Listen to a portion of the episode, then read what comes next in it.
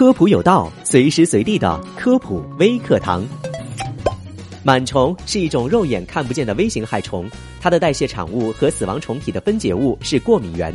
这种过敏原可以引起人体过敏性疾病和其他多种疾病。目前为止，世界上已发现的螨虫有五万多种。与人体健康有关的常见的螨虫有尘螨、粉螨、蠕形螨等等。我们以常见的尘螨为例。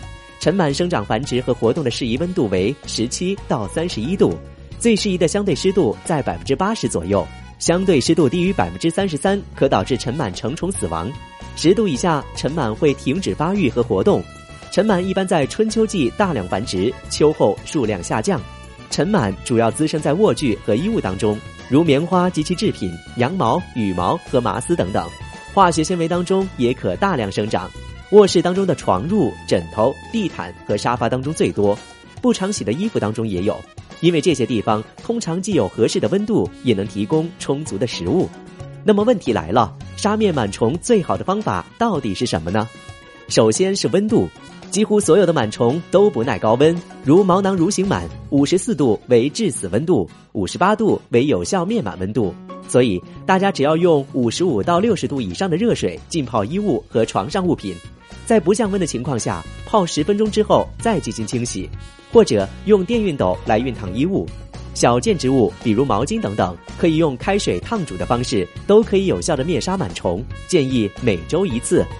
其次是湿度，螨虫怕干燥。其实日晒除螨并不是依靠紫外线，而是靠太阳照射的通风干燥环境。因为紫外线光很容易被遮挡，螨虫也会向织物深处运动，以逃避紫外线的照射。所以，若想灭杀螨虫，室内环境保持通风干燥很有必要。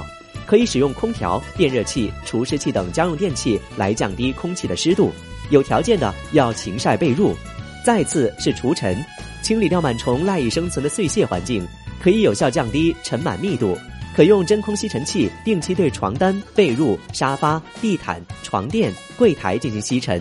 清除灰尘杂物，减少尘螨以及代谢物飞散到空气当中被人吸入的机会。关于螨虫的知识，你知道了吗？感谢收听这一期的科普有道，我们下期节目再见。